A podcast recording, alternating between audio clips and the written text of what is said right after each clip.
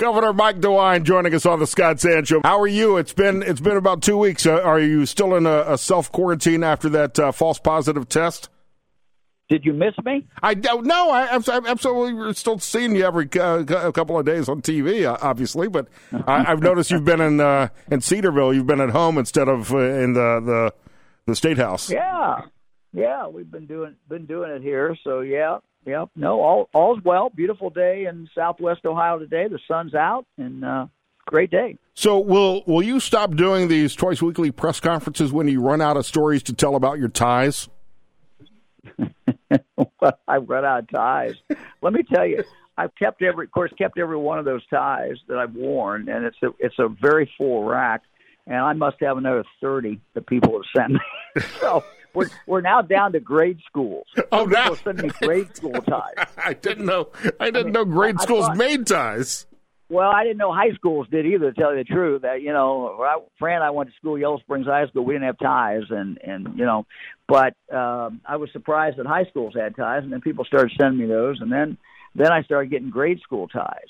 So you know, if we get down to grade school, that means this virus has gone on you know, well, even longer than we thought it was going to. It's it's gone on much longer than than I believe anybody expected for us to be dealing with it, and we'll we'll talk about that in a couple of minutes, Governor. But I, I've got to ask you about a couple of stories this week that are in the news, including President Trump tweeting about an Ohio-based company today, uh, tweeting about Akron's Goodyear tires uh, essentially encouraging a boycott of Goodyear tires, saying they announced a ban on MAGA hats, get better tires for less. This is an important employer, not just in Ohio, but across the country, that the president is now trying to to hurt financially uh, because they they apparently have done something that he disagrees with. As governor of the state of Ohio, your thoughts on that? Well, I'm not for a boycott. Uh, that would not be that would not be good. Um, I, you know, I, I do sometimes wonder, um, you know, how people draw the line, um, you know, in, in what you can wear and what you can't wear. Uh, you know, I'm I'm kind of a open guy. You know, wear what you want to wear, but um, yeah, I don't. I, I guess I don't know why they draw a line at that and say you can't do that. So seems kind of strange to me. I mean, obviously, we kind of talked about this a few minutes ago. You, you don't want to necessarily get into political feuds among employees, so you may want to ban political attire. But if you're going to allow Black Lives Matter, then you you should uh, allow uh, attire that supports police as well. Well, I, I kind of get worried. You know, sometimes you see this on college campuses, and and uh, you know, there, there gets to be the, the correct speech or the correct. You know, I, I'm kind of a First Amendment guy uh, on on on most things, and you know I'm for the First Amendment, and uh, you know I understand this probably technically does not bar uh, you know violate the First Amendment, but I guess I'm just you know pretty much let people wear what they want to wear. Governor, would you on, they want to put the hat on? So, Governor, more to the point, would you tell President Trump to stop uh, picking on Ohio companies? We're we're dealing with enough economic stress right now because of the pandemic should he leave these major employers alone, especially in a political season where he needs he needs votes from Ohio to win a reelection? It doesn't seem like a smart strategy to me. Would you tell him to back off and, and leave Goodyear alone? Well, we'll see if he tweets again. so I just see if it was a, a spur of the moment or whether it was, uh, you know, uh, you know, we don't want him to do this uh, in in long term. Uh, not a, not a good thing for Ohio. But uh, will will you we'll respond see. to the president on Twitter? No, no, I'm not going to. You can, but I'm not going to. I, I, I have. He he listens to you, Governor. What does he? Doesn't he listen to you? Uh, well, I mean, you're yeah. The vo- you're the voice of Toledo. You're the voice of Northwest Ohio. You're, you know, you're you're the man. I thought. At least that's what you keep telling me. I, am a very influential man. The president loves the show. or so he does. Or so he's told me. I'm sure that well, I'm sure the president likes it. You know, anybody's got a big megaphone, right? You yeah. got a big megaphone. But I, I think you would have to agree that it's not it's not good for the president to be tweeting something negative about a company like Goodyear, an American-based company based in, in Akron, a company that means so much to Ohio, a company that means so much to to uh, to the people of the state. Well, I hope he doesn't do it again. If he does, uh, well. Well, if he does, he does. But you know, I'm I'm not gonna I'm not going to uh, uh, disclose my conversations with with with the president. Let's just you know I don't think he's going to do this again. So can I ask you about uh, your predecessor appearing uh, on behalf of the DNC this week? Well, I heard he was on. Uh, you know, I I go to bed generally at ten o'clock, so I did not watch it. Uh, I saw some of the some of the replay uh, the next morning. I wish he had not done that, but you know, John does what he wants to do. So wish he hadn't done it. Look, I support I support the president. Uh, you know, I hope the president gets reelected. I'm campaign chairman, one of the chairmen for the president in Ohio. Uh, so yeah, I'm sorry he did it. Will you be participating in the RNC next week on behalf of the president? Uh, I'm going to do whatever they ask me to do. Uh, you know, as a virtual virtual event, as you know, it's a very very different event. Right. They're not you know they've not offered me a speaking spot. So yeah, it's it's it's weird this year. Uh, it's it's certainly oh, it's, unusual. It's, I, I mean, it's really weird. Uh, I, I mean, it's just it's a very I you know. I, as I said, I usually go to bed at ten o'clock. I had it on last night. I think it came on at nine last night, but I watched the beginning five minutes, and it's you know it's it's, it's just different because it's all kind of pre-recorded, and it's just it is what it is. So yeah, it's kind of painful. Governor Mike DeWine is here on the Scott Sands Show. Uh, Governor, what kind of feedback are you getting from around the state after your announcement about fall sports yesterday? Well, I don't really know. Um, you know, I haven't got much much feedback. Um, you know, I watched. We live in the Dayton area, so I watched the news last night. They interviewed some some uh, uh, student athletes in uh, in high school, and they seem to be happy about it. Uh, but uh, you know, no, I just, I just, I don't know. I haven't seen much, much, much reaction to it. Yeah, I think. Uh, you know, it's interesting that you're you're essentially leaving it up to the schools to decide whether or not they'll play fall contact sports or not. Uh, which you know there there will be, and I'll talk about this with the OHSAA. There will be issues. Some schools may not participate, some might. Uh, what what does that do to the legitimacy of a state championship and say football uh, coming up later this this season? Well, sure. Look, and and and you know, already some schools have said they were not going to participate. And one of the things that we had discussion, uh, Lieutenant Governor and I had a discussion yesterday, uh, or I guess it was the day before, uh, with the Ohio High School Athletic Association, is if a, if a school wants to play and can find other schools to play in the spring. Let's say it's football and they want to play in the spring. Is that is that going to be sanctioned by the Ohio High School Athletic Association? We asked them to sanction it, and they said they will.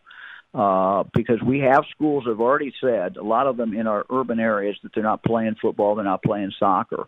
So here you've got kids, you know, who are going to totally miss that season unless there's an option for that school to go uh, in in the spring. Now, look, we don't know whether going in the spring is going to be feasible or not feasible, but uh, we thought that they ought to have that option. Uh, there's a number of schools, for example, in the Cleveland area, Cuyahoga County, uh, who said, "Look, we want to go in the spring." Uh, and that would be our intent if uh, the Ohio High School uh, Athletic Association agrees. So they they agreed. So I think you're going to have some you're going to see some schools try to go in the spring and not not in the fall. How close are we to a, a, fully reopened state of Ohio, and how close are, are we to, to you giving the go ahead for people to go back to work and to go back to school? As I look at the the the uh, the dashboard from the uh, ODH, uh, it looks like a good ninety percent of the state is, is, essentially fully recovered from the, the coronavirus. Now, I realize uh, the reality is that it's continuing to spread, but if you look at the numbers on a daily basis instead of a cumulative basis, uh, we're we're less than a four and a half percent positive rate on, t- on on cases, and the death rate has has never been lower. It's it's well past its peak from April and May. Well, you're right. I mean, the the positivity rate uh, statewide is down. We're watching that every every day. Uh, very very happy it, it is going down. Um, you know, it does correspond, uh, frankly where we've seen the biggest drop is in the urban areas. That directly corresponds to a couple weeks after we put on uh, the mask order when we saw mask compliance go up to about 90% in our in our urban areas. Uh, the other thing that's happened, Scott, is that we're seeing uh, a spread of the uh, COVID uh, through most of our rural communities. So it's going down in our cities, it's going up in our rural communities. For example, down uh, you know down in Mercer, Mercer County along the along the Indiana border, uh, lovely lovely people, lovely county. Uh, they've got three times the COVID uh, in the last two weeks uh, per hundred thousand population that that Toledo and Lucas County does. So uh, it's you know it's it's that's what we're really really concerned about. We're seeing the spread in those you know in those areas. So what we ask is again people in the rural areas to also wear the mask because we're not seeing the compliance at the nearly the level in the rural areas that we saw in the cities. And when we began seeing that compliance in the cities, it dropped it and just started going down. And you know maybe something else else out there, but there it looks like to us a direct relationship between you know what people are doing and you know the the other thing uh, it, it it it it what I've said to Jon Husted and I spent five hours last night, literally from the time the press conference was over until about nine o'clock, talking with coaches, talking with school school superintendents, talking with athletic directors all over the state. Uh, literally thousands of them on on calls, and you know one of our messages was, um, you know, if we want a season, if we want our young people to not only play sports but to be in school physically, um, when you're in a county that is got a lot of COVID spread, as many of our rural counties do now, um, the best thing you can do is get people in the community to wear masks when they're out and social distance and not go to big groups. If people will do that, I think you know we got a decent shot of, of getting getting the football season in and getting a soccer season in and and having even more important than that, having the kids actually back in school. Governor, I, I've talked to you about this before. I truly believe, and I sincerely believe, that you're making some of these decisions in what you believe to be the best interest of the people of the state of Ohio and around the country, for that matter, to prevent the spread of, of the disease and death. I, I, I don't question your motives at all. However, as we look at the 150 plus days since the shutdown began, and we're seeing the economic impact, and we know through CDC and World Health Organization numbers that for for every job that's lost, I mean, we're looking at the rate of, of drug and alcohol abuse going up. We're looking at the uh, rate of suicides going up. We're looking at the rate of depression uh, cases going up. Uh, the longer the, the fear continues and the economic impact continues, we're creating more long term problems. It seems like we should be looking for ways to facilitate more normalcy in the state rather than encouraging people to, to live in fear. Well, we're not encouraging anybody to live in fear. Living in fear is not a good way to live.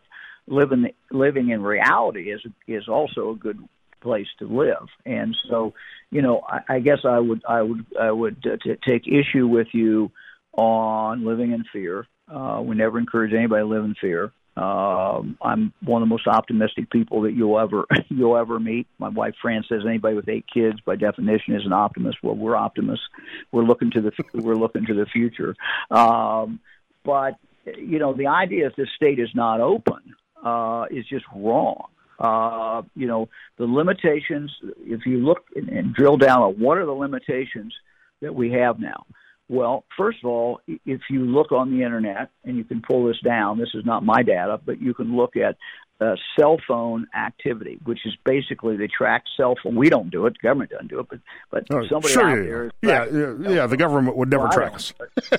well, not not the state government. You can I don't know, but uh, it's a it, it's it's the same as it would normally be. I mean, people if you look at the the uh, miles driven, uh, ODOT does does counts all the time, they're back to normal. They're what we would normally expect. So people are not, you know, not going out. They're not doing things today.